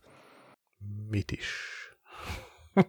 megfejtést vár tőlem, akkor Andy Horhorról akarok mesélni. Nagy megfejtés. Oké, de ha a tanulságot szeretnél így mindjárt... Nem tanulságot, csak bármi. Tehát mi volt az útravaló? Hát, hogy kurvára kell, kurvára kell társművészeteket fogyasztani. Tehát én, én olyan energiával jöttem haza, hogy itt a példa, olyan energiával jöttem haza, hogy három nap múlva csinált, megcsináltam életem első vlog videóját. És szuper, szuper jó kedvel, nem foglalkozva azzal, hogy hibázok, szerintem kurva jó lett, tehát hozzáket én rohadtul elégedett vagyok vele, tehát hogy tényleg. Hát egy, a Basquiat is biztos elégedett volt a festményeivel, csak így kell Peti hozzáállni. így, így, így. Ja, ja. Andy, Andy Warholra már nem számíthatok sajnos. Engem, én, nekem nagyon meglepett, hogy én nem, nem, nem megmondom hogy mivel nem tartom rajta az ujjamat a művészvilágon, én nem tudtam, mikor halt meg, meg hogyan. Tudjátok a halálak körülményeit? Andy Warhol. Nem. Egy balfasz műtét, egy tök balfasz rutin műtét volt, amiben, ami, ami sajnos, sajnos nem sikerült, és leállt a szíve műtét közbe. Na most ez, ez sok szempontból volt rossz. Basket szempontjából azért, mert ő az édesapjának, vagy hát nem is az édesapjának, a pótapjának tekintette, mert hogy az apjával neki nem volt jó viszonya. Egyáltalán nem értették egymást, bár az édesapjától egy olyan idézetet sikerült találni, amiben a fiatal Basquiatra utalva méltatja őt, hogy hatalmas tehetség, meg elképesztő egyéniség, de a fickó könyvelő volt, és egyáltalán nem értette meg ezt, ezt a művész sztorit. A, a metszetektől azért az Nagyon, farok metszettől, ez valószínűleg fényévekre volt a könyvelő meló, de nem, tényleg valószínűleg nagyon messze volt a kettő. Na most Ernie Warhol viszont nagyon jó kijöttek az első perctől, közös művészeti projektet is csináltak, készítettek olyan rohadt nagy képet, tényleg egy egész falat beborító képet, amit egyik, vers, egyik, egyik részét Basquiat készítette, másik részét Warhol, csináltak olyat, hogy ide festett Warhol, oda Basquiat, szóval ilyen, ilyen abszolút ilyen, ilyen fusion projekteket csináltak, Mentek, a, mentek a kollabok. Ja, ja, mentek a, mentek a kollabok, igen. Van egy fotó, volt egy fotó is róla, egy hatalmas fotó Basquiatról, amit Warhol készített, full életlen mondanom se kell, de hát Warholnak a lakásába lakott, vagy nem is lakásába, hanem amit a, a egy, egy Warhol filmes cége, még a 70-es években megvett egy régi lovaskocsi tárolót. És akkor abból csináltak valamilyen művészeti projektet, és amikor összejöttek Basquiattal, akkor megkapta, hogy akkor intézked itt a, itt a képeidet, mert van hely. Alul volt a művészeti rész, fölül pedig a lakás. És aki járt ott, egy, egy ilyen egy kortárs szakújságíró, úgy írta le a teret, hogy ez egy, ez egy nagyon gyengén megvilágított tér, ahol mindenfelé képek, meg különféle full, full káoszba különböző festőeszközök, és egy nagyon kedves barátnő veszi föl a folyamatosan csengő telefont. És a bar- barátnő az meg nem Madonna volt véletlenül? Elrontott a poént, Gábor. Igen, egyébként a nagyon kedves Gá- barátnő, nem tudom, Madonna volt-e, de úgy akartam befejezni egyébként az kis előadást, hogyha ettől nem gondoltok baszkjátot egy érdekes embernek, akkor elárom ki volt a barátnője.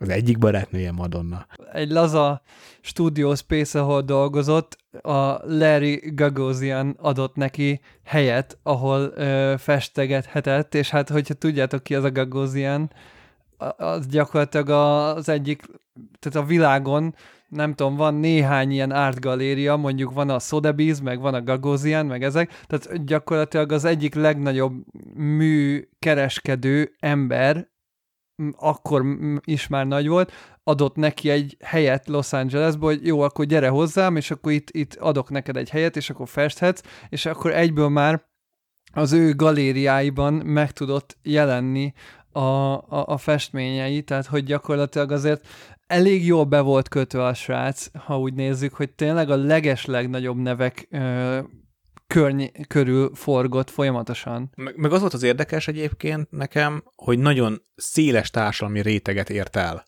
Ugye a mélyről jött, ezért a mély, mélyen élők is szerették, és, és velük is volt kapcsolata, és egészen magas szintekig nagyon hamar eljutott. Tehát gondoljatok bele, 16 évesen még, ha igaz a rumor, de ha nem is volt prostituált, akkor is egy utcai drogos volt gyakorlatilag, aki szemétből gyártott karkötőket árult, abból élt. A napi kenyere abból volt meg, hogy szemétből készített különböző testékszereket, és azt árulta az utcán ülve, és nem volt hol laknia. 8 hónapig élt az utcán. Már, és 20 évesen már, ha igaz, akkor már milliókat keresett.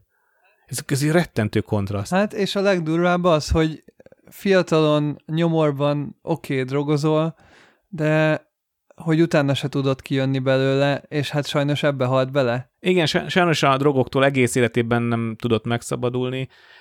A halála egy Run DMC koncert után következett be, ahol is a saját galériának a lakó részében találták meg sajnos heroin túladagolás által.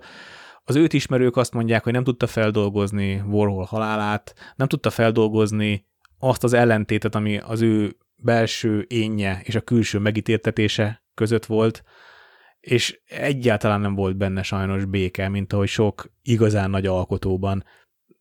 Sokkal inkább harc, küzdés. Ő maga is fogalmazott így egyébként, hogy a művészet az egy olyan olyan csata, vagy egy olyan harc, harcmező, ahol rengeteg kompetitor, tehát rengeteg versenytárs van jelen, és, és ő, ő ezt abszolút így élte meg. Hogy nem egy, nem egy ilyen pízben alkotgatunk, hanem, hanem hogy ő, ő megcsinálja a legjobbat, és hú, ők is megcsináltak, akkor még jobbat, akkor oda teszem magam. Legalábbis én, én nekem ez jött le a, a műveiből, és az életrajzából is hogy ezt ő végig, hát fej, harci fejdíszekben járt fehér emberek partiaira, tehát hogy ő ezt komolyan vette. Amit még egyébként ilyen tanulságként én levontam, vagy hogy rengeteg féle helyről inspirálódott. És nagyon egyedi, és az inspirációja, az, tehát az, hogy honnan veszi az inspirációt, abból mindig tudod újat rakni. Tehát zsír, nagyon sokat használ zsírkrétát, például a rajzaihoz, ami egy, és nem csak ez az egyetlen jele annak, hogy, hogy, hogy valamilyen relációja van a gyerekkori alkotáshoz. Hát hogyan rajzolunk gyerekként embert? Kocka test, egy, egyenes vonalak, kocka fej, és az ő, az ő képein is ez nagyon erősen visszajön, viszont érződik a nagyon erős tudatosság is nagyon alternatív eszközöket is használt, keféket, különböző kaparóeszközöket, nagy széles ecsetet, ami az egész képet lefestette, és ami még nagyon érdekes az ő művészetében, hogy nagyon sok képe volt több rétegű. És ebben egyfajta időtlenséget látott. Például ő maga hivatkozik egy olyan fotóra, példaként az újságíró kérdésére, hogy például van egy olyan képem, amin azt látod, hogy egy ember kezében van egy kakas egy ember kezében van egy csirke, és az a csirke az alatta lévő képen valakinek a feje. És a kiállításon nem egyértelmű egyébként, nem mindenhol egyértelmű, hogy mely kép alatt van egy másik kép, de van, amikor teljesen látványos az, hogy, hogy ez egy szándékos műalkotás, aminek nem csak a két dimenzióban, de a mélységben, a három dimenzióban is vannak rétegei, amiket bizonyos helyzetekben láthatunk, bizonyos helyzetekben nem. Nagyon érdekes, ha legközelebb van lehetőségetek Basquiat kiállítást élőben látni, javaslom, hogy a képeket nézzétek meg a telefonotok kameráján keresztül is, mert van furcsa mód, furcsa oknál fogva, a kamera lát, jobban látja az alsó réteget. Tehát amikor nincsen széjjel maszkolva, széjjel festve maga a felső réteg, és egy sötét rajzot fest, mm, nem, egy sötét rajzot fed világos léjerrel, azt úgy szabad szemmel nagyjából ki tudod venni, de amikor kamerával nézed, valószínűleg az erősebb kontraszt miatt jobban kirajzódik, mi alatta. Ha csak a vizualitását nézzük, tehát csak az, hogy hogyan néz ki a, az adott festmény, vagy bármelyik festmény, ne nézzük a, történetét, vagy hogy mit akar mondani, vagy hogy ki csinálta, hanem csak ránézel, beírod Google-be, hogy Basquiat, és random rápikkelsz egyre, ö, raknál ki a nappalitba egy ilyen festményt? Én igen. Nekem nagyon tetszettek. Nagyon tetszettek mindenféle hát, mondani való nélkül, és igazából a mondani valót ismerve már lehet, hogy egy kicsit kevésbé. Mert a legtöbb, leg, nagyon sok képe reagál társadalmi jelenségekre, és hát azért emlékezzünk rá, hogy ő milyen társadalomban élt, ahol a rendőri brutalitás sorra ölte meg a kortársait. Volt olyan grafitiző társa, aki ráadásul egy viszonylag, ráadásul egy viszonylag jó módú, tehát nem ez az full underground arc volt, akit halára vertek a rendőrök, és 6 vagy 8 óra kóma után a kórházban halt meg. És ez abszolút a kornak a velejárója volt, hogy te jársz grafitizni, akkor meghalhatsz, mert a rendőrök annyira élesen reagáltak akkoriban ezekre az eseményekre, akkor született a graffiti az Egyesült Államokban. Tehát akkor született meg ez a műfaj. Egyébként ő sose nevezte magát graffitisnek, vagy sose, tart, sose, sose érezte magát a graffitisek közé valónak, mert úgy volt vele, hogy a graffiti az megköti a keze, kezét. Hát és meg egy idő után már nem is falra alkotott. Nem is falra alkotott, így van. De egyébként oké, hogy ő azt mondja, hogy nem grafitis, de ha figyeljük az élet útját, meg úgy hallgattátok, hogy mit mondtam, ő igazából soha sehol nem érezte a tartozónak magát. Mert hogy Warhol-al oké, hogy volt egy kapcsolata a fehér világgal, meg ha videók, a YouTube videókat néztek, akkor vannak nagyon, nagyon fura jelenetek, ahol egy interjú alatt Warhol-i megölelés.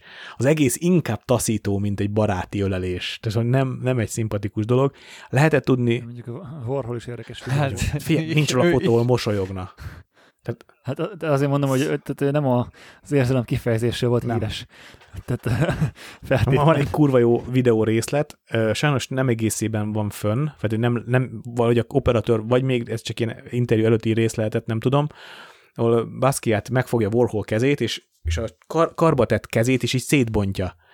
És azt még lehet látni, hogy Warholnak így nem tetszik, és visszateszi karba a kezét. Így nem, nem, nem volt neki komfortos nem karba tett kézzel ott lenni de nagyon érdekes volt a Nexus, hogy oda mész Warholhoz, ott ülsz mellett, és szétbontod a kezét. Azért az feltételez valamiféle közvetlen Nextust. Egyébként Basquiatról lehetett tudni, hogy vonzódik a férfiakhoz és a nőkhöz is, tehát lehet, hogy csak se, én se sejtem, vagy elképzelni tudom, hogy valami hasonló viszony is lehetett köztük. Én nem tudom, Warhol hetero volt, vagy, vagy sem.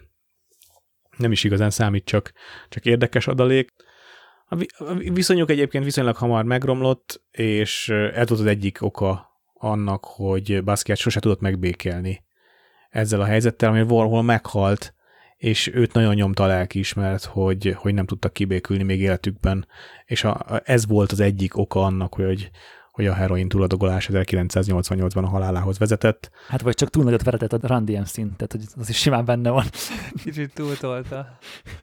nem lenne meglepő igazándiból. Nem voltam sose Run DMC koncerten, de egyébként 10, hát 14-15 éves koromban nagy rajongó voltam, meg görkorisként. Nem az a csendesülős jellegű zenekar. nem, nem az a csendesülős jazz. Bár, bár, mint mondtam, ugye a jazz, jazz is nagyon szerette, és nagyon sok helyről inspirálódott. Tehát, hogy ez, ez, ez a zenével a kapcsolat számára nagyon fontos lehetett. Mm, körülbelül 600 festmény és 1500 rajz maradt utána jellemzően ezek mind dühös, energikus rajzok, alapjuk, nagyon-nagyon visszatérő alapjuk a rendőri brutalitás volt, izgalmas, izgalmas visszatérő képi elem többek között az a, a korona. Ez a, az a, nem tudom, nektek megvan-e a... Hát az aláírás Igen, az. igen, gyakorlatilag igen. És, és én ez ugye nyilván ez, ez tipikusan az a, az a motivum, amit, amit szerintem nagyon sokan ismernek, én is ismertem, csak azt hittem, hogy ez valami semmi, tehát az, az nincs jelentősége. És ezt sokat ott, ott szerintem sokan lopták, meg használják ilyen stilizált, stilizált módon, és ezt ő találta ki. Zárásként én csak annyit mondanék, hogy nagyon hálás vagyok annak a barátomnak, aki elhívott Bécsbe, mert egyrészt ezután a diffis para után eléggé sokáig magam alatt voltam, Nyilván mindenki másnak is nagyon köszönöm, aki támogatólag írt rám, vagy, vagy hívott föl. Borzasztóan jól esett. Anyutól kért, kölcsönkértem a kis jariszt, reggel kimentünk, mászkáltunk egyet, ott ittunk egy specialty kávét, azt hazajöttünk, és, és mm, nem, tehát igazából gyakorlatilag a kávén kívül nem is vettünk semmit. Tehát, hogy megoldottuk úgy, én elkészítettem életem első humuszát előző nap, úgyhogy egy csomó zöldséget, zellerszárat, kápiapaprikát, paradicsomot, almát, kézműves kenyeret vittem ki, és úgy lehoztuk a napot, hogy egész nap csak hátizsákból kajáltunk, nyilván nem a kiállító térben.